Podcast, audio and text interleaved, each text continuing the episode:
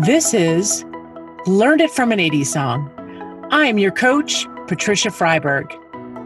This is I Love the 80s meets the healing of storytelling and the positive impact of music. Inspiring guests share their powerful stories, yielding incredible strengths. Through both story and music, this podcast will elevate your mood, providing you with a positive outlook. It will ignite recall so that you can tap into your own life experiences. We don't just hear the knowledge and wisdom gained from our podcast guests. Through powerful story, we can live it.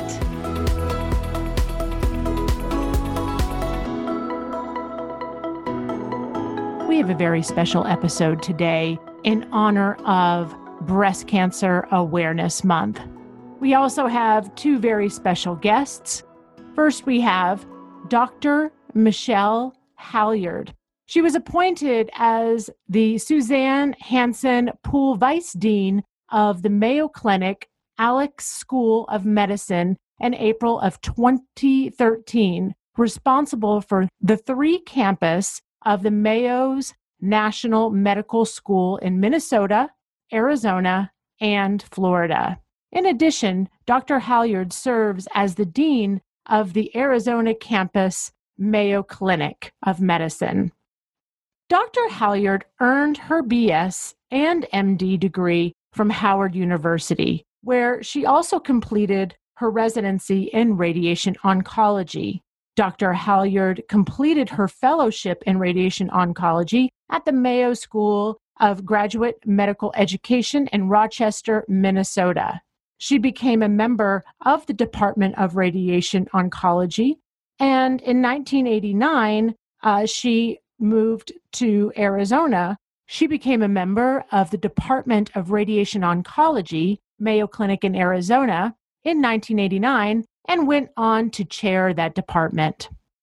As a professor of radiation oncology at the Mayo Clinic in Arizona, her specialty and expertise and research has been in breast cancer. Her primary research areas are in the quality of life data and patient reported outcomes in cancer clinical practice. Dr. Halyard has developed an expertise regarding the impact of cancer in the African American community. She is the co founder and current president of the Coalition of Blacks Against Breast Cancer. This organization is dedicated to providing support for breast cancer survivors and their supporters, as well as providing education to the Black community within the Phoenix metropolitan area about breast cancer health, including mammography screening and breast cancer diagnosis, treatment, and survivorship. We also have Mieko Vernon. She is a breast cancer survivor. She was diagnosed in 2009. She has been a member of the Coalition of Blacks Against Breast Cancer since 2010. She currently serves as the treasurer for that organization. Welcome, Michele and Mieko. It's so great to have you guys here today. Thank you so much for being here. So this is the part of the show we we start off with the big reveal. So tell me, drum roll, please. What is the song that we will be talking about today? We Are the World. Amazing. That is the best song. Let me tell you, I did a little research on this song it came out in 1985 and it was written by Lionel Richie and Michael Jackson. It was produced by Quincy Jones and uh, Michael Omartian. Now, it was to benefit uh, USA for Africa, and it sold 20 million copies. Now, just think about it. In 1985, when we say copies, that means somebody had to physically go to a store and buy a cassette tape or a record, right? So 20 million copies. It was the eighth best selling physical single of all time. It's a quadruple platinum. Isn't that amazing? Yes, yes. Um, and I listened to the fundraising efforts that uh, came out of it. So in 1985, it grossed uh, 10.8 million, but that's equivalent to 25 million dollars today. One year later, 50 million dollars, uh, which is equivalent to 117 million dollars. So it's it's just amazing to me, and this just goes to show you how, as collectively as a human race, when we all come together for good, it's amazing what we can accomplish. And that's exactly why you guys are here today. I'm I couldn't be more thrilled to have you both because I know of the work that you're doing and I'm so looking forward to hearing your stories as uh, our audience is excited to hear your stories today. So, Michele, would you like to start us off with how this song, you know, what's what is your story today, and then a little bit of how it relates to the song? Well, thanks, Patricia, for having us today. So, I picked this song because it really resonated with me related to work that I'm involved with related to breast cancer in Black individuals, men and women. So, I'm a radiation oncologist specializing in breast cancer treatment at the Mayo Clinic in Arizona. And my journey with breast cancer really began when I was five years old and my mother was diagnosed with early stage breast cancer. Her story with breast cancer had a happy ending in that she died in her 80s when I was well grown, but it really had an impact on me because during that time, we didn't have opportunities to do breast conserving surgery. So, in her early 40s, my mother had a radical mastectomy where her breast was removed, the chest wall muscles were removed, the lymph nodes were removed. And I don't think she was ever quite the same after that. It was a terribly disfiguring surgery. And for the rest of her life, she really spent a lot of her time covering up, making sure that the defect in her chest wall wasn't seen. And I think it really took somewhat of an emotional toll on her, although my mother was a very strong professional woman. I remember vividly um, her disappearing for two weeks. At that time, they kept you in the hospital very, very long. And so she had her surgery and she was gone for two weeks. And I only got to see her one time during that period of time. I remember vividly when she came home from the hospital, and I was so glad to see her. I think somehow subconsciously that took me into the oncology field after I decided to be a physician, even though I swore I was never going to do oncology. And as irony would have it, I gravitated toward breast cancer treatment. So that's my specialty. That's primarily what I do. And I get great satisfaction out of interacting with women, helping them through their breast cancer journey, helping them through their radiation therapy treatments, and watching them survive and thrive. About 10 years ago, it hit me, however, that within the Phoenix metropolitan area, we really had a problem related to breast cancer in Black women and men who also get breast cancer. The mortality or death rate was higher in Blacks as it is across the country for breast cancer, and that includes early stage breast cancer. And I also had patients saying to me in the Phoenix metropolitan area, we don't see other women that look like us. We don't see other women who are Black in the Phoenix metropolitan area who are survivors of breast cancer that can give us hope. So, a colleague of mine and I sat and talked about, well, what can we do about this? And we decided to do some research with the community to say, what do you need related to this question of breast cancer in the Black community? And there were two things that came out loudly and clearly. One, they wanted an organization that provided a support network for Black breast cancer survivors and their supporters, their loved ones, their family members, those who are on the journey with them. And they also wanted more education about the importance of screening for breast cancer and credible information regarding treatment. So, what's the diagnostic process like? What's therapy like? What are survivorship needs like?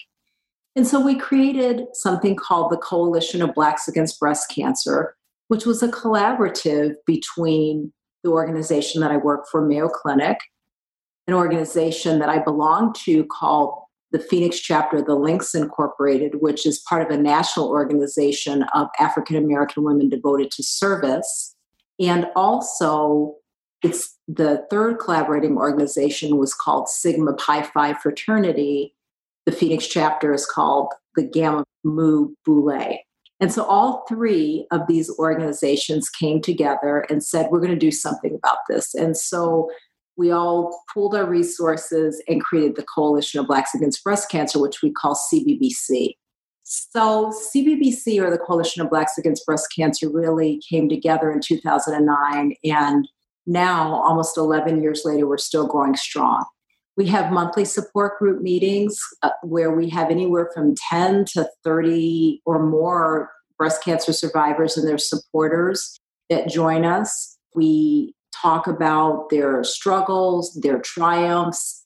We laugh, we eat, we provide support to each other.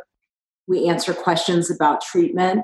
People are sharing their stories, which is our tagline share your story, and they're helping others to survive and thrive. We also have educational sessions for the second hour of our support group where we bring in cancer experts to talk about various issues of diagnosis, treatment, and survivorship. We also do community outreach where we educate the community about the importance of mammographic screening and also to try to demystify the whole breast cancer journey should someone be diagnosed. We've actually enlisted the aid of our survivors to actually share their story to show hope, to show that even if you have breast cancer, you can be a survivor, you can thrive, you can conquer the world. So I'm really proud of CBBC and what we've all built. It's it's really taken a, a, a village to build this dream into a vibrant 501c3 organization that we think is doing good work. And our ultimate goal is to decrease the mortality or death rate of breast cancer in the Black community and also to improve the quality of life of the men and women who deal with breast cancer. So that's a bit of my story. That's amazing, Michele. I mean, there's just so much in there. And I'm just imagining you, you know, as as a young young child, five years old, and you know, seeing and feeling, you know, on a cellular level, maybe not fully understanding at that age what's going on, but knowing like on a cellular level, something was changing. I'm sure impacted, like you said, how you ended up as a radiation oncologist specializing uh, in breast cancer and then running a coalition, which is incredible. Michele, can you help us understand the journey of Black women with breast cancer and highlight some of the unique disparities that they may face? So, there are a variety of reasons why the outcomes are different. Um, part of it is sometimes uh, Black breast cancer patients present at a later stage of disease. So they may not sometimes be able to get their mammograms, or they may not have health care if they discover an abnormality on breast exam or, or the appearance of their breast. They may not have access to health care to be able to actually get the kind of workup that will lead to early diagnosis. Um, some of it's biology. So we know that there is a higher percentage of what we call triple negative breast cancer, which is a more aggressive form of breast cancer in African American women or Black women, women of African descent. And that particular type of breast cancer also develops in younger women. So there's a higher percentage of this more aggressive form in women who are under 40. Some of it is really not having the education to know when you should seek medical care. So, part of the reason why we go out into the community and educate about breast cancer screening and diagnosis and treatment is to help people know what are the signs of breast cancer when should i go to the doctor how do I access medical services if I'm insured or if I'm not insured? So these are all really important parts of what we do because we want to decrease the death rate of breast cancer among Black women and amongst Black men. And yes, men do get breast cancer too. It's only about 1%, whether you're Black or white, it's about 1% or so, but men get breast cancer too. And that's a, an educational point that we can't forget. I actually read your entire website today and I loved what you said. You said, knowledge is power to improve one's health. And I just, I love that education piece that you bring into the coalition. And it's just incredible work and, and the support that you bring in to people and, and educating them and then showing examples of you know people who have survived and thrived with breast cancer and get offering that hope i mean what an incredible coalition i i i when i was reading about it today and now hearing your story i didn't know your story and to see it all full circle is is pretty incredible. Uh, well, that amazing.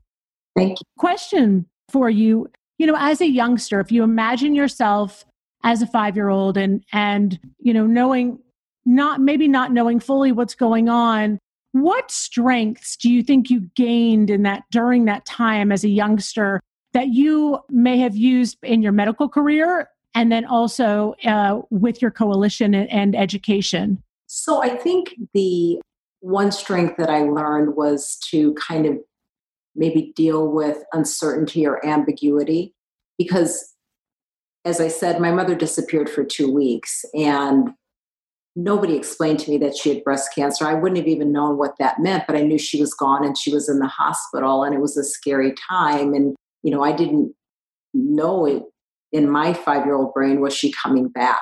So I think in some ways helped me to be able to function in the face of uncertainty. When we put together this vision for CBBC or the Coalition of Blacks Against Breast Cancer, we weren't certain where it was going. We knew that we had a, a vision and we knew that there was a need, and we just kept plugging away and still keep plugging away to try to make it better and better for the people that we're serving. So that's wonderful. Dealing with ambiguity, having resilience, I think those are things that maybe came out of that experience as a young child. Absolutely. Yeah, it's amazing. Really amazing. Thank you again, Michele, for sharing your story today. And I'm going to turn it over to Mieko. We have Mieko here with us today, who's also in pink by the way. Uh, for our audience, um, you can't see us, but we are all uh, decked out in pink right now, like, you know, head to toe pink. So, well, maybe Zoom head to toe pink. so, uh, anyway, so Mieko, uh, thank you so much for joining us today. Thank you for having me. I really appreciate this opportunity to speak to you and your listeners and give a little bit more insight as to you know what it is that the coalition of blacks against breast cancer cbbc is all about. But not different much different from michele's experiences. I am not only a member of cbbc and i also work for cbbc as the treasurer. I'm also a survivor Michele mentioned a little bit earlier that CBBC was actually in in um, its inception date was about 2009. I actually joined the organi- organization in 2010. So have almost been there since the very beginning, and um, I'm really proud of that and and find it to be a great honor um, to myself. But if I were to give a little bit of information around my cancer diagnosis, I was actually diagnosed in 2009. Um, one of the crazy things about my story, though, that's not the first time that physicians had actually been made aware that I thought I potentially could have an issue, not understanding what that issue could have been. But I'd say probably in late 2006, 2007, I'd alerted doctors that I felt a lump um, because of my age at that time and my health and my fitness level and and um, I didn't drink, I didn't smoke. I was given exams, but nothing came back conducive to a cancer diagnosis. So time passed between 2006 and 2009, and I felt as though the lumps that I had experienced or I had felt in self examinations, I felt that they were growing. I just continually had this nagging feeling that there was something really going on that the doctors were not catching on to, if per se.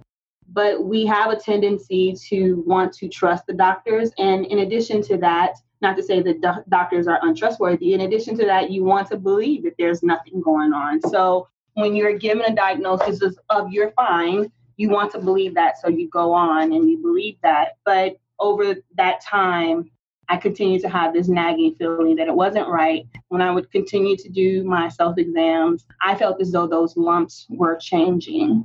So it was at that time that I had gained some information about breast cancer, not knowing a lot about breast cancer because as many people may or may not know in the African American community, we don't do a great deal of communicating or sharing stories.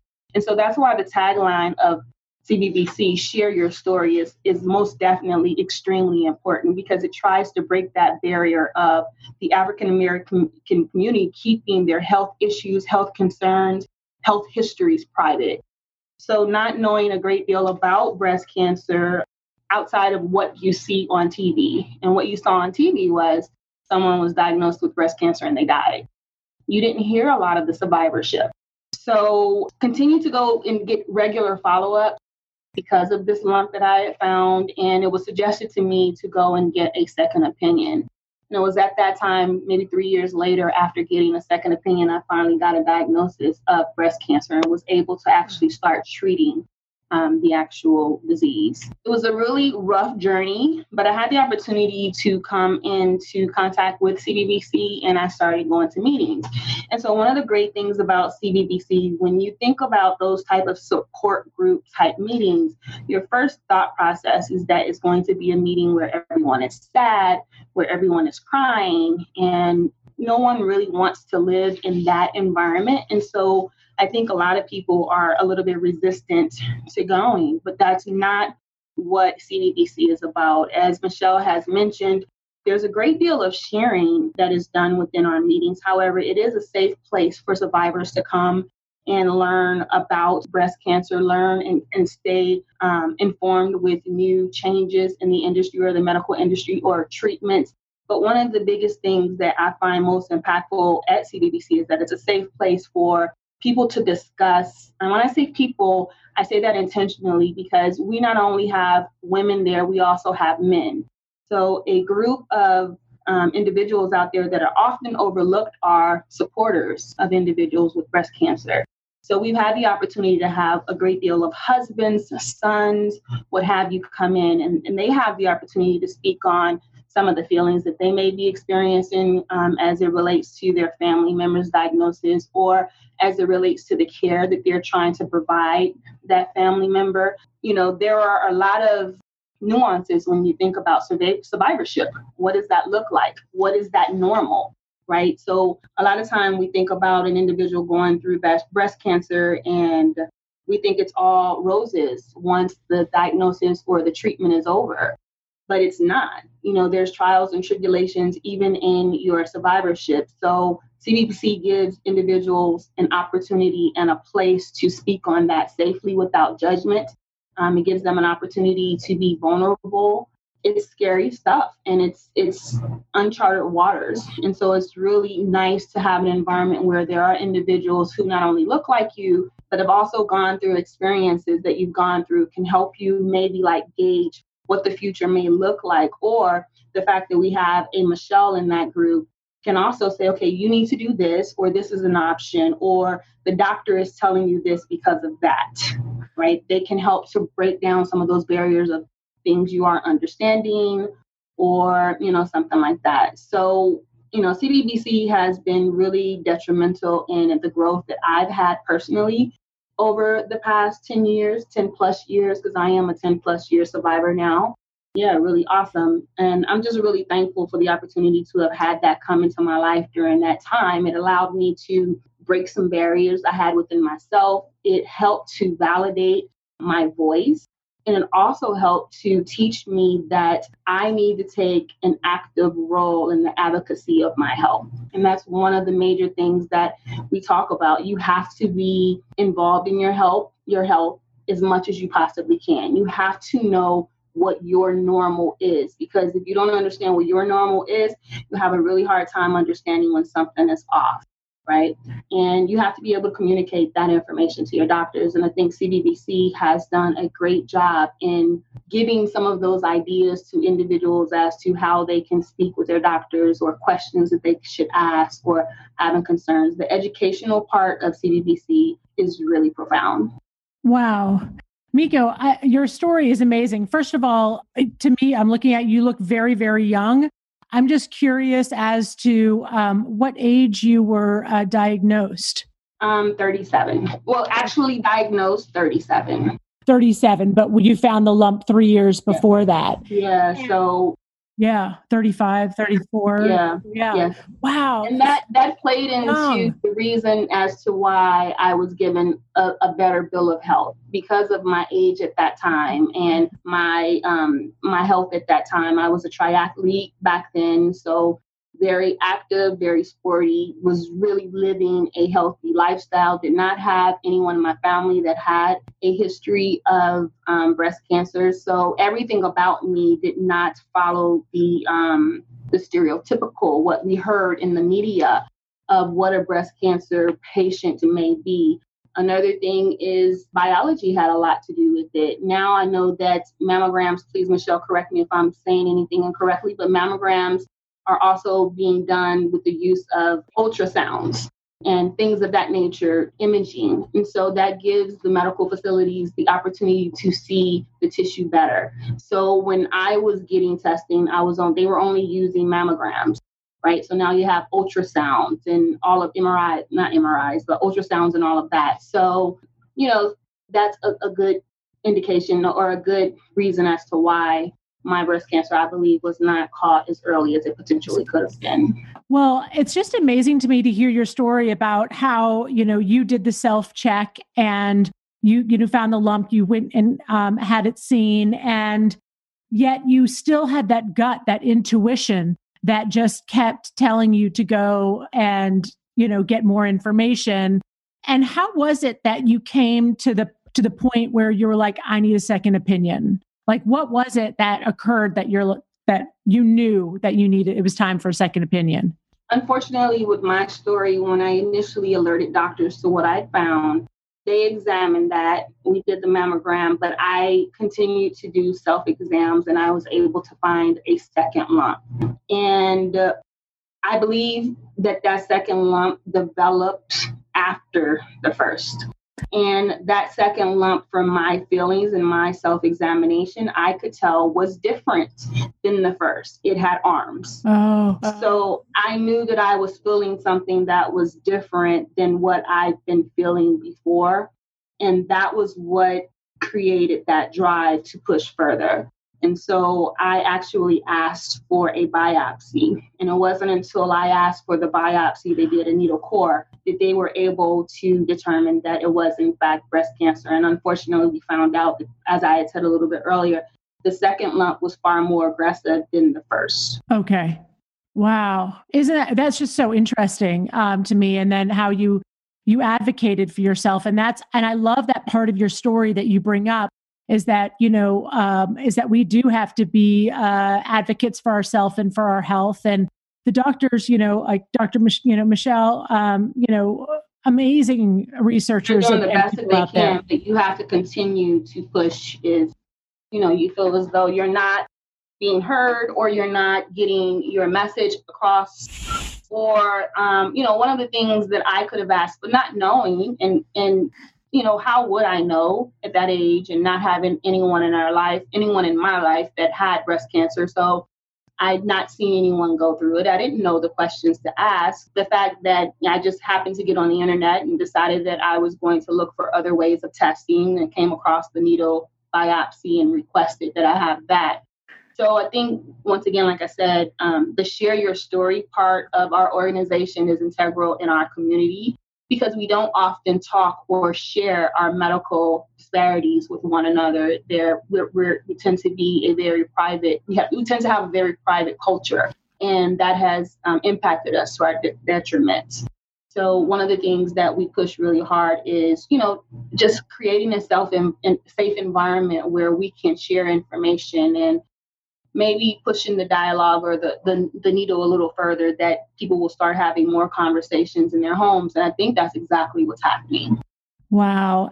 I, and I love the share your story part um, of your coalition. I mean, that's incredible. And how, as a culture, you guys are not only, you know, helping with breast cancer, but you're helping on, on a cultural level of both with education and allowing people to shift in their own homes and tell their story and share what's going on so that that people can actually help each other which is incredible. Yes understanding the value of knowing that your grandmother had this and you know knowing to the degree that she had it would help you know the younger generation or other individuals in that family be prepared or ask additional questions or make doctors aware of what their genealogy could potentially contain, right? Absolutely. You know, with strengths, Mieko, I'm thinking about so much strength. You have so many strengths.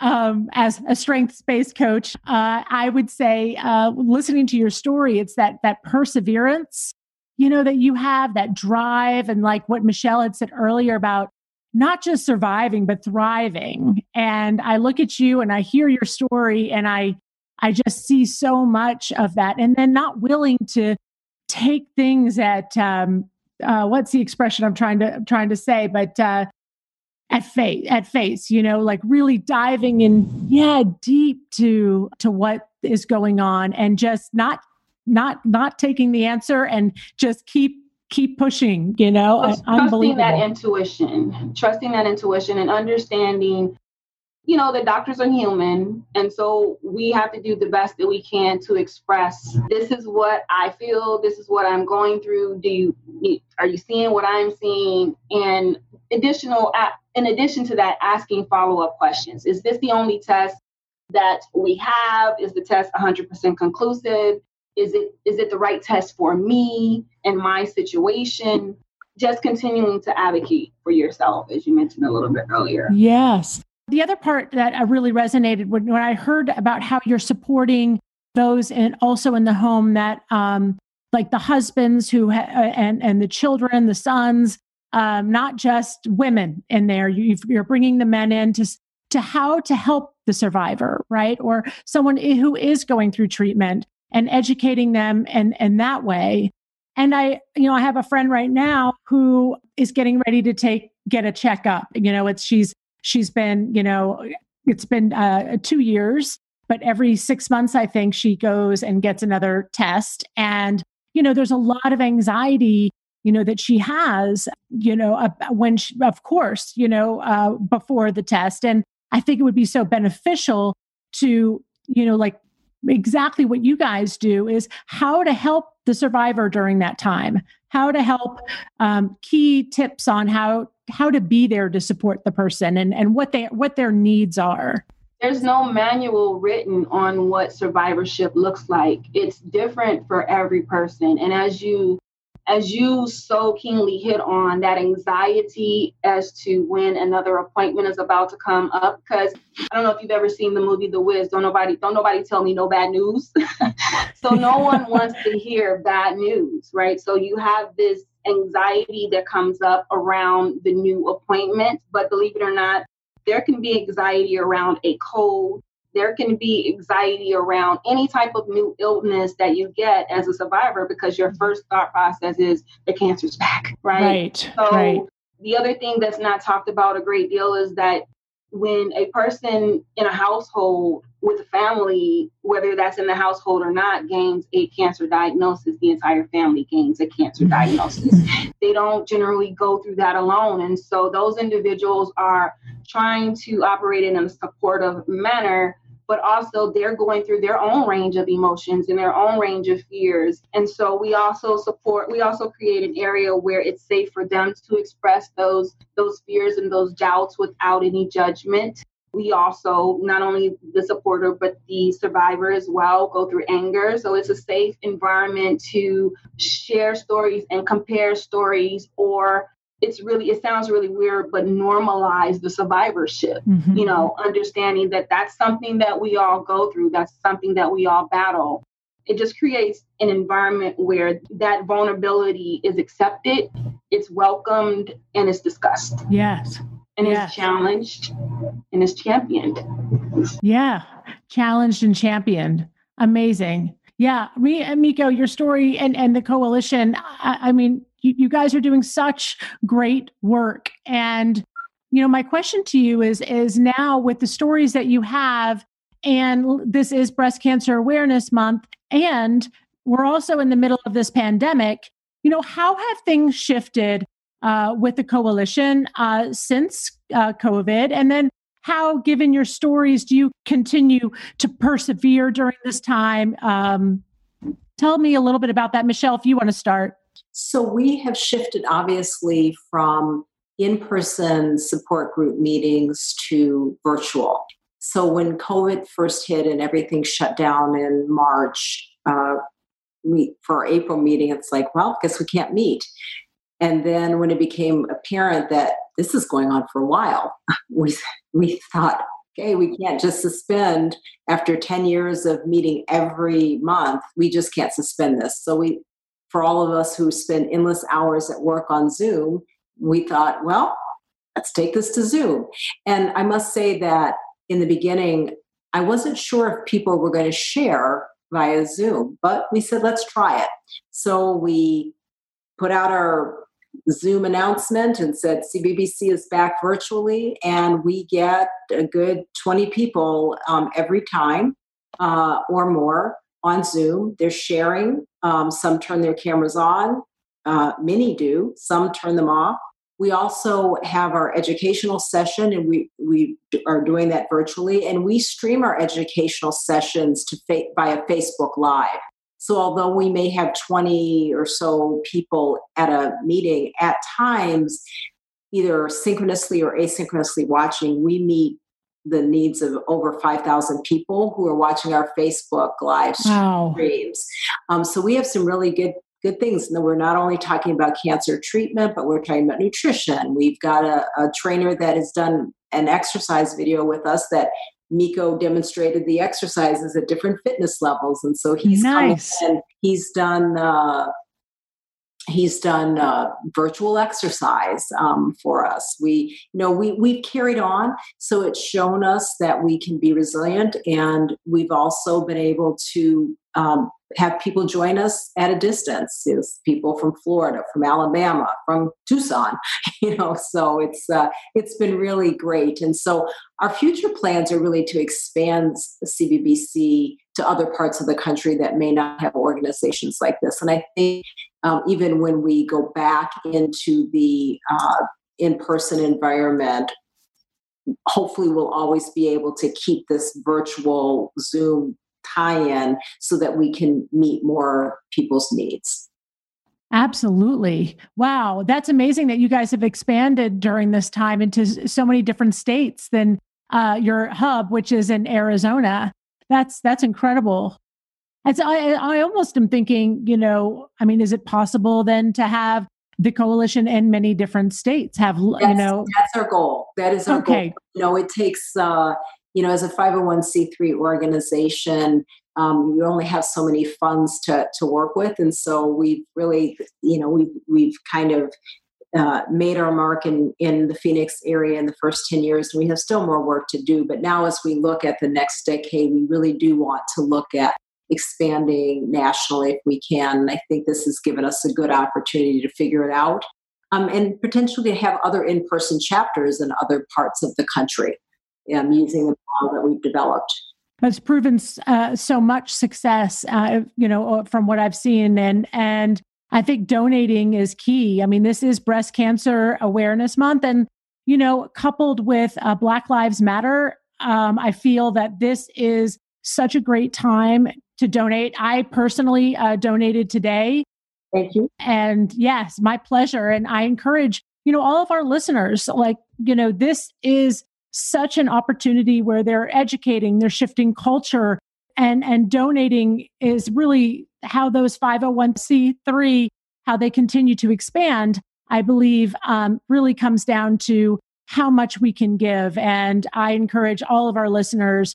Uh, which will at the end we're going to give that information on exactly how to uh, donate and then you'll also uh, see it in the posts as well for you mieko uh, tell us a little bit about how, you know, during this time we are in COVID and how you continued to thrive and use those strengths, those amazing strengths that you gained through your story and, and throughout your life. How do you continue to use them today with COVID and with the coalition? I think one of the major things that I learned while going through my journey, in addition to being a member of CBBC, is I've learned to recognize the resilience that I actually do have. And so, as new trials and tribulations come forward, sometimes you have to lean back on the fact that you got through something, take a breath, and understand you'll get through this as well. I think the fact that we're not able to meet in person has been a little bit hard, but there is a shift. I think as people, we're becoming a little bit more um, used to using the Zoom environment. And so maybe back in March and April, it was um, coupled with a little bit of anxiety of how is this going to work. But I think through the normalcy that we now feel with the Zoom environment and um, doing things remotely and electronically, it's become easier. So I don't think there actually has been any huge struggles as it comes to doing this the shift. But one of the great things that it has allowed, as Michele mentioned a little bit earlier, is that our, our outreach is so much more widespread yes. now. We were previously sharing some of the meetings on Facebook as we were having them on Sundays. But now that we're in this this COVID period where we're doing everything electronically, um, we have more and more people from other states that are now logging into the meetings and are actively um, participating. So that's awesome. That's been awesome. So I don't think we've missed any beats during COVID outside of the initial time period, but we're continuing to pick up speed and touch and help more people. Yeah. So it feels as though, you know, you guys have looked at it as an opportunity, an opportunity that, yes, it could have been an obstacle for COVID and during this time, but for you guys, really it's about the pivoting that people talk about, you know, pivoting and looking at as an opportunity for growth. And here you are, you know, your plan, Michele, as you said, is to expand into other states and be a national coalition. And, you know, you're on your way we just need some money. So um, this is uh, this is uh, we're going to repeat it twice. But um, tell us, Michele, the best way to donate. I donated on the website, and what I loved about your website was that it, it started at a dollar. You know, so it's like, how many would you like to, to purchase? You know, and I thought, oh, this is cool because really, I'm sure every dollar matters, right? And so you can go in there and and put whatever amount that you can contribute to the coalition and know uh, the amazing work that's coming out of this program. So um, tell us, uh, Michele, the best way to get in there. Yes, so you can go onto our website, the Coalition of Blacks Against Breast Cancer. It's cbbcaz.org. And there, right at the top of the page, there's a donate uh, tab and you hit that and donate away. So we would be grateful for your support to help us with this really important work. Absolutely, and it looks like you're doing some studies out of there as as well. So you're um, taking education and, and doing some research um, there. Yes, we are currently doing a study of breast cancer survivors, Black breast cancer survivors, and ovarian cancer survivors, as well as their first degree female relatives, so daughters, mothers, sisters, even their nieces. And we're trying to understand the attitudes about genetic screening for breast and ovarian cancer because there are certain breast and ovarian cancers that are genetically based. So they may be inherited through your familial, your family genes. And so we're trying to understand the attitudes within the Black community about genetic testing with the goal that as we better understand those attitudes, we can better tailor our education to help people understand the importance of genetic testing to help diagnose whether someone is at risk for developing breast or ovarian cancer. So we call it the advanced study. Um, we have the information posted on our website. So if anybody's listening and wants to participate in the study, there's a contact on that poster or the flyer uh, as well. Very good. And um, I feel that you know you, the song that you chose was just so apropos for today. Uh, you know, we are the world, and the amazing. And I really believe, just as a human race, when we all come together, and I think we can all, you know, agree that that this needs to happen on on many levels. We all need to come together, and when we do come together, much like your coalition, Michele and Mieko, how amazing things happen, how how culture shifts, how people are educated, how lives are saved based on the work that you do. So I just can't thank you enough for being here and and thank you for for being there and and doing this essential work. Well, thank you so much for supporting us and as the song says, you know, there comes a time when we heed a certain call when the world must come together as one. There are people dying, and it's time to lend a hand to life, the greatest gift of all. And so that's why the song was selected because we're coming together.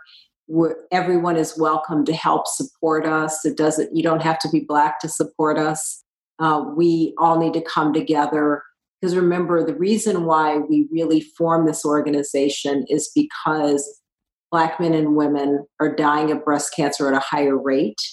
And we have to do something to change that and to address that health disparity and to also support the survivors that live with breast cancer. So that's our mission, and we hope that you will help support us and that it resonates with you.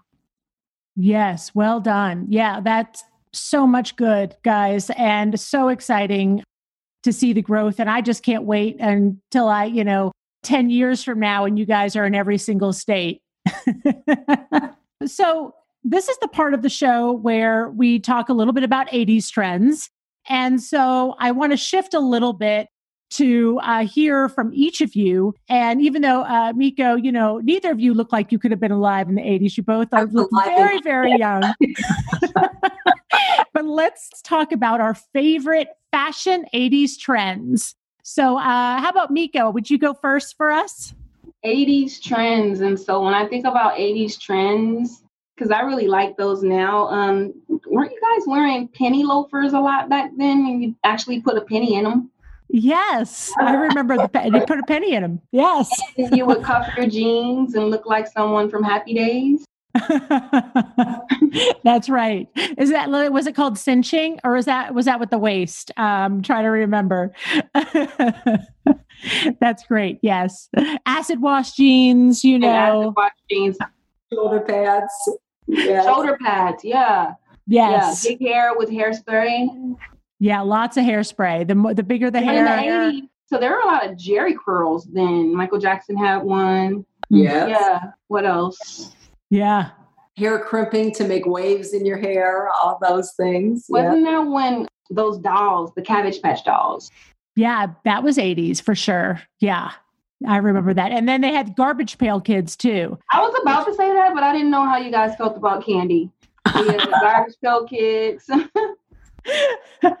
yeah, there's so many fun things from the 80s, you guys.